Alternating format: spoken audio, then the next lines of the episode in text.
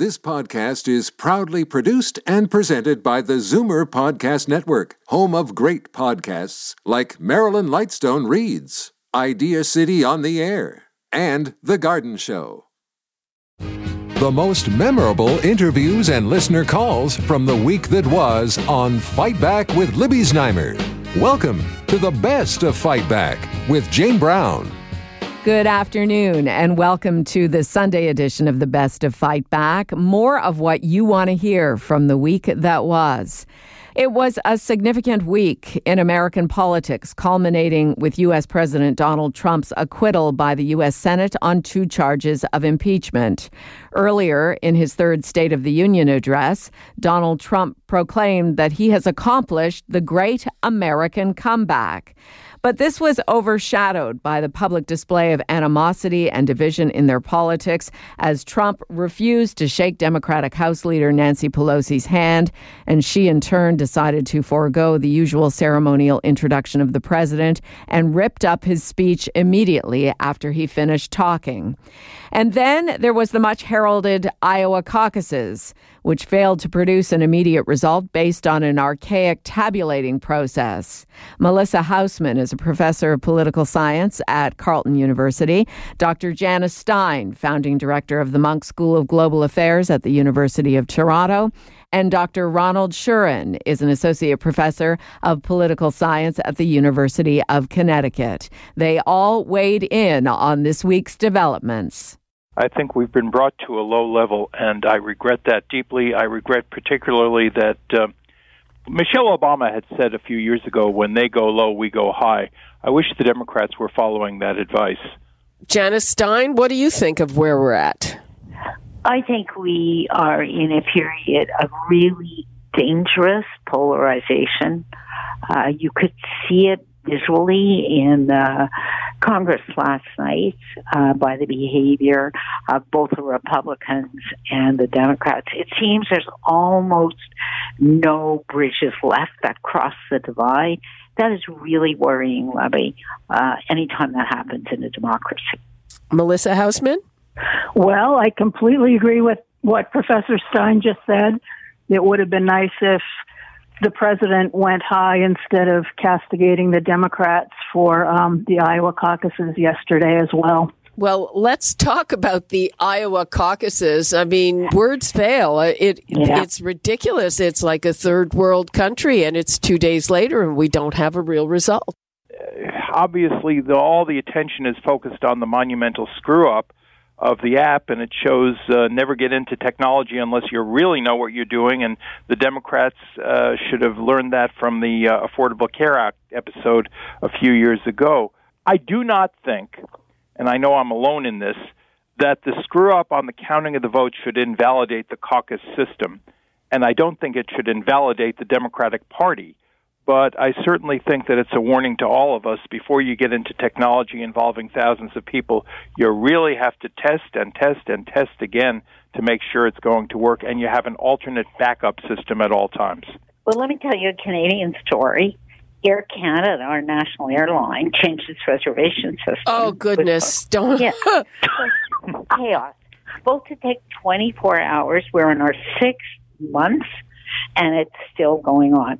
That only to say this is not unique uh, to politics. This is not unique to the Democratic Party or the Republican Party. There is a rush um, to put new systems in place that are going to be more user friendly, and people don't learn the lesson that you have to test it and test it and test it before you make it operational, and you have to provide uh, backups for that first period of trialing. But I don't think it tells us anything about politics. It tells us a lot about technology. This whole impeachment process, was it worth it? Did it do the Democrats any good at all, Dr. Schurin? No. But there was no way at a certain point that it could have been averted. Uh, and there comes a point, Nancy Pelosi had said long ago that she wouldn't pursue impeachment for political reasons and she wouldn't prevent impeachment for political reasons. And I guess at the end, she was kind of put in a position of allowing it to proceed. Uh, Trump's numbers are a little bit better than they were before. The outcome, as you say, is foreordained. Uh, the the information that that is out there persuades people who uh, who think Donald Trump has been a deplorable president. This is yet one more set of information to solidify that view, and it persuades people who think Donald Trump is the tribune of the common people who's been persecuted by the, the deep state uh, that, that that that their position is supported. So we're back to kind of where we were, only with more intensity on both sides. Yeah, I actually think the impeachment process did harm the Democrats and will continue to harm the Democrats because I think that President Trump, um, who's a very skilled communicator um, and is um, expert at mobilizing popular sentiment, I think that he will uh, run against the deep state that impeached him and fuel the kind of um, conspiratorial language that he has used in the past, only more so um, so I, I, I think this was something that Nancy Pelosi understood very well. She understood the dangers, did not want this to happen, but frankly lost control of her own caucus. Uh, the, the pressure from within her own caucus was so intense that when this last story broke, she could no longer resist.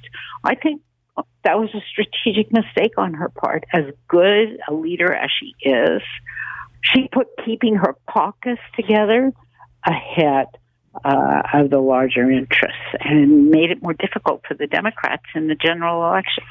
Dr. Janice Stein, founding director of the Munk School of Global Affairs at the University of Toronto, Dr. Ronald Schurin, an associate professor of political science at the University of Connecticut, and Melissa Haussman, professor of political science at Carleton University.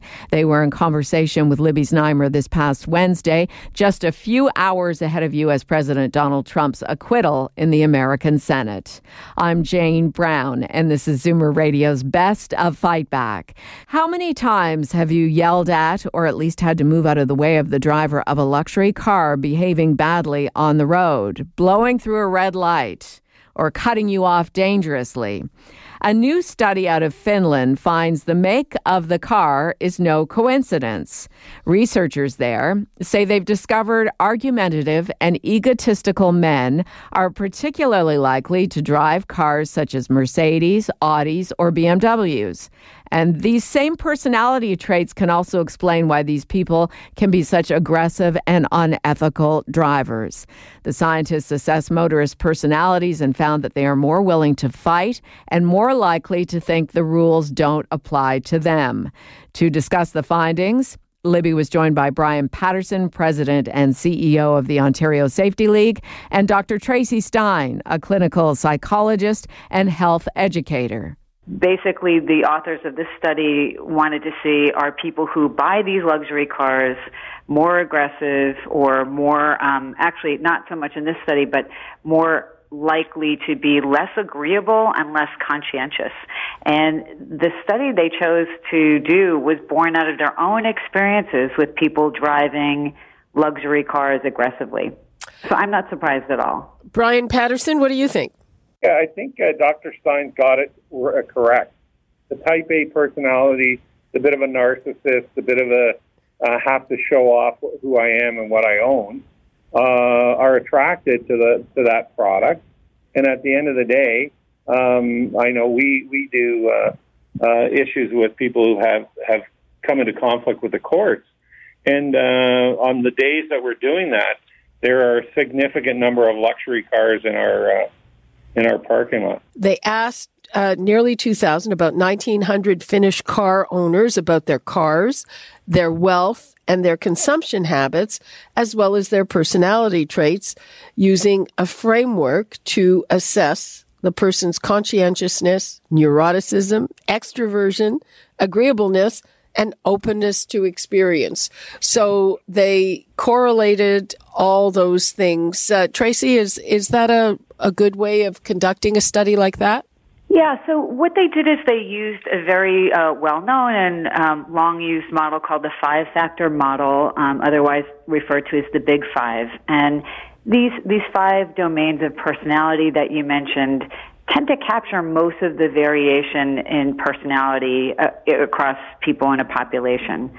And what they found in this study in particular that what I found was surprising was that they had two groups of people who tended to buy luxury cars. And the groups were actually very different from one another.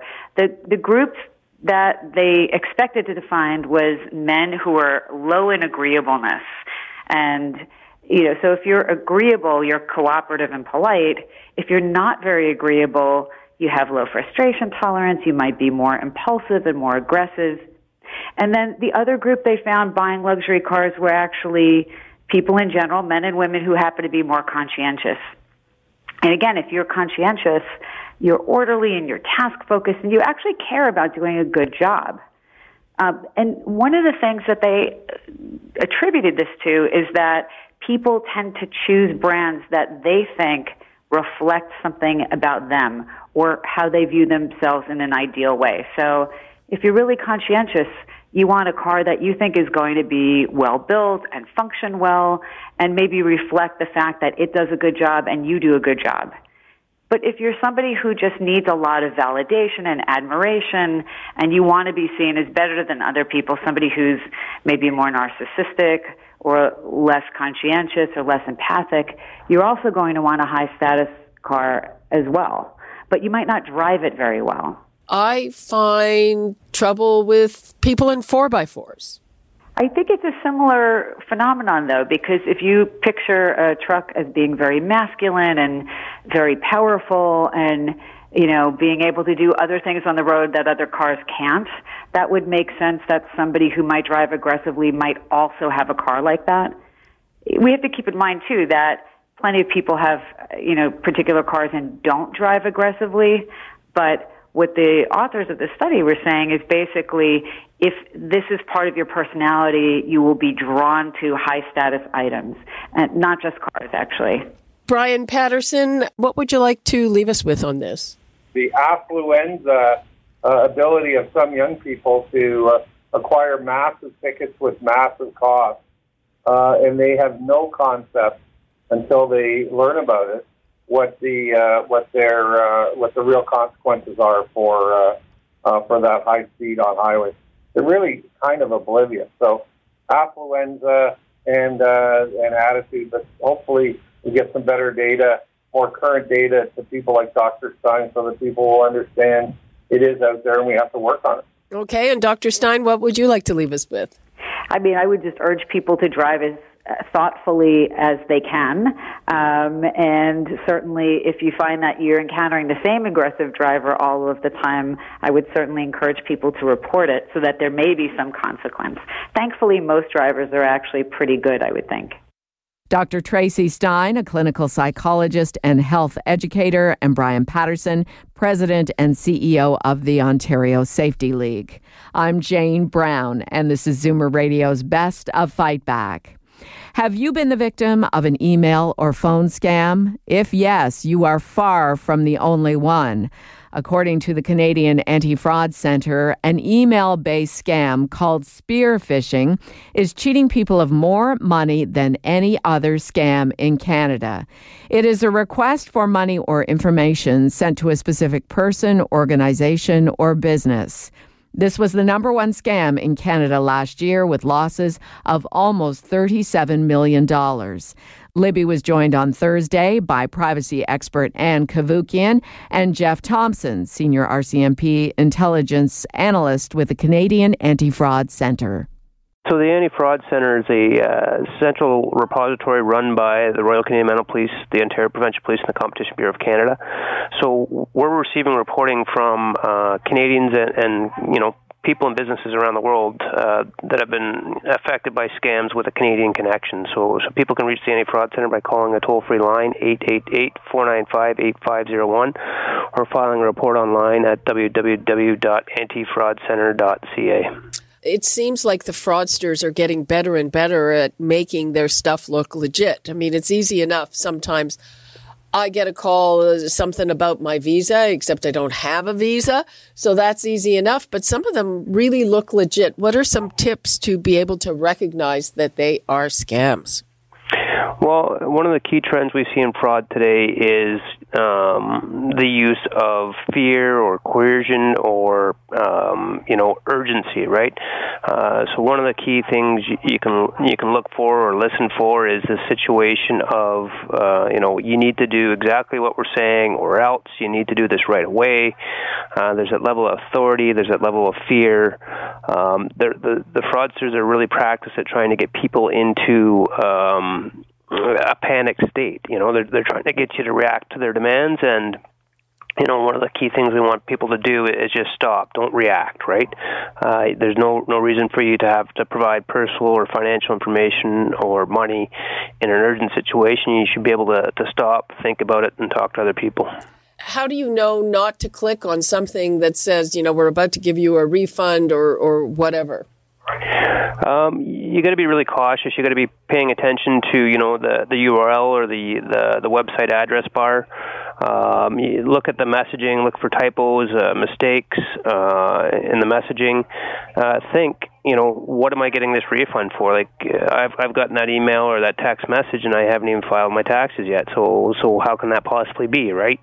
Um, why would I click on the link if I haven't even filed my taxes? So so really question, you know, what am I getting a refund for? Why why is this coming? Uh, and if you can't come up with a really good reason, then you know you shouldn't be following through. I'd also like to bring in Ann Cavoukian, who is the executive director of Global Privacy and Security by Design Center. Does this surprise you that Canadians lost 130 million last year and spear phishing is number one? Isn't the amount huge? I mean, that's the part that surprised me. I didn't realize it was quite that high. I know there's a lot of phishing, spear phishing taking place, so much deception.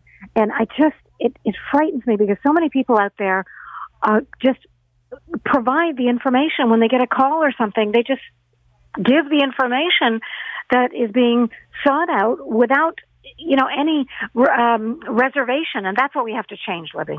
People can't believe that these fraudsters would engage in this kind of activity and this kind of behavior, and they're just not accustomed to being vigilant in terms of when they receive ridiculous emails and things of that nature that they just delete, delete, delete, don't respond, don't do anything. And what would you like to leave us with? It's not just with the elderly, it's obviously with young people. Please be cautious. Do not take any calls, any emails. If you suspect anything, if you don't know who the caller is, who's sending the email, delete. Just delete, hang up, do nothing. And I just want people to be very cautious. Okay, Jeff, what would you like to leave us with? Uh, the same type of messaging. You know, again, uh, recognize, reject, report. Recognize that again that the fraudsters are, you know, using emails, text messaging, uh, internet, uh, telephone. You know, they're, they're, trying to scam money out of anybody, any way they can get a hold of them. Um, reject, hang up, delete, uh, as Ann's saying, and then report. You know, if police don't get the reporting, if law enforcement doesn't hear about it, we don't know what's happening, and uh, that's really important in getting the messaging out.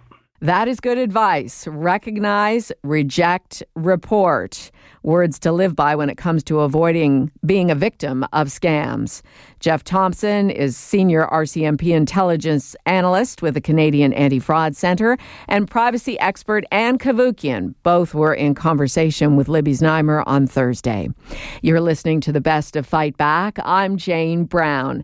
Fight Back with Libby Znaimer brings you comprehensive coverage of the news stories that interest you and your reaction to them on the phones.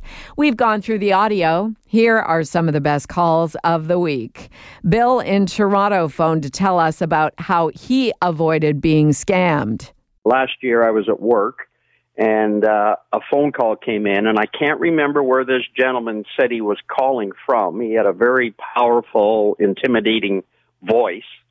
Uh, and his complaint was that my business that I worked at had been told numerous times to pay their hydro bill and we were in arrears. I had five minutes to give him a credit card number or else he was going to turn my power off. So I said to him, pal, I've got you on speakerphone. I'm going to stand here for the next five minutes and I want to see my lights go out. And he hung up. Leslie in Toronto phoned to say it's not just seniors who are duped by scams. My granddaughter, who is 15, was scammed out of $50.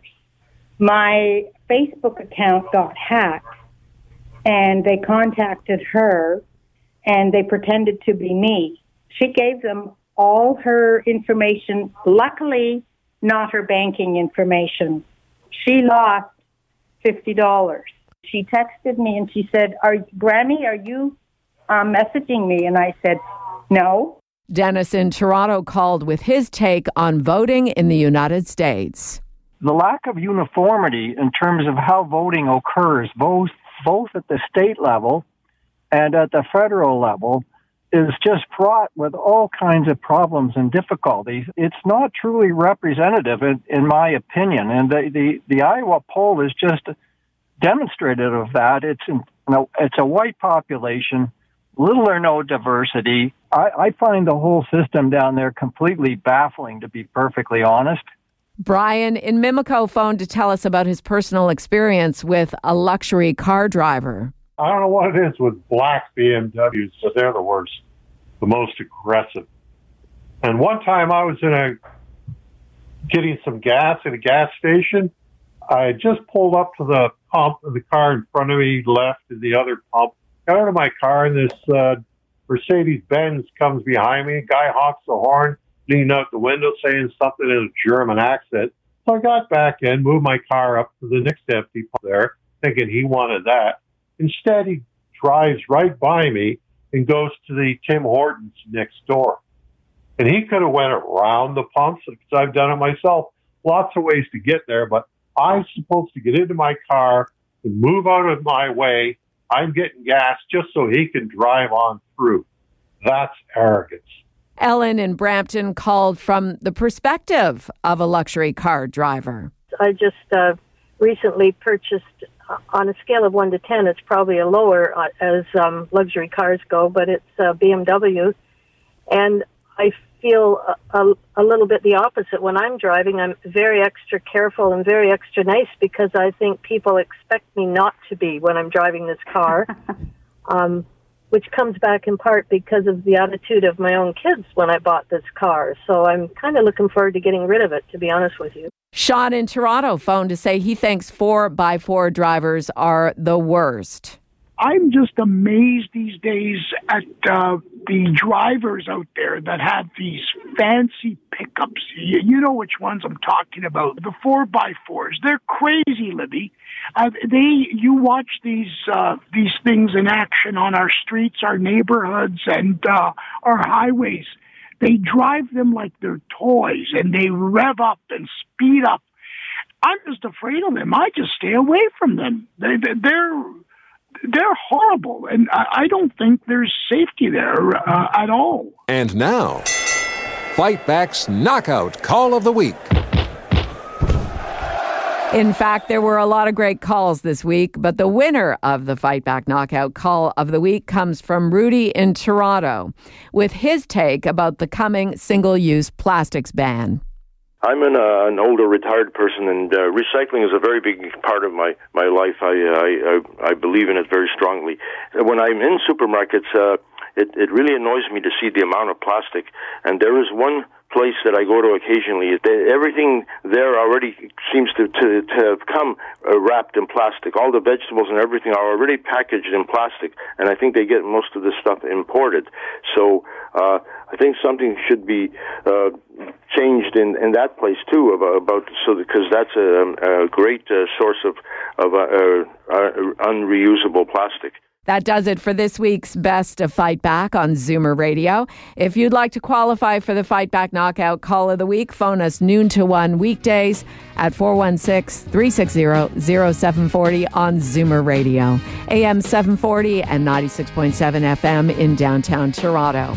Or if you have a comment, email us at fightback at zoomer.ca and follow us on Twitter at fightbacklibby. I'm Jane Brown. Join me again next weekend when we'll round up the best of Fight Back.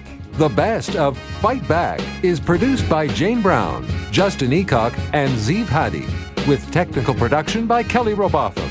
Executive producer Moses Znaimer.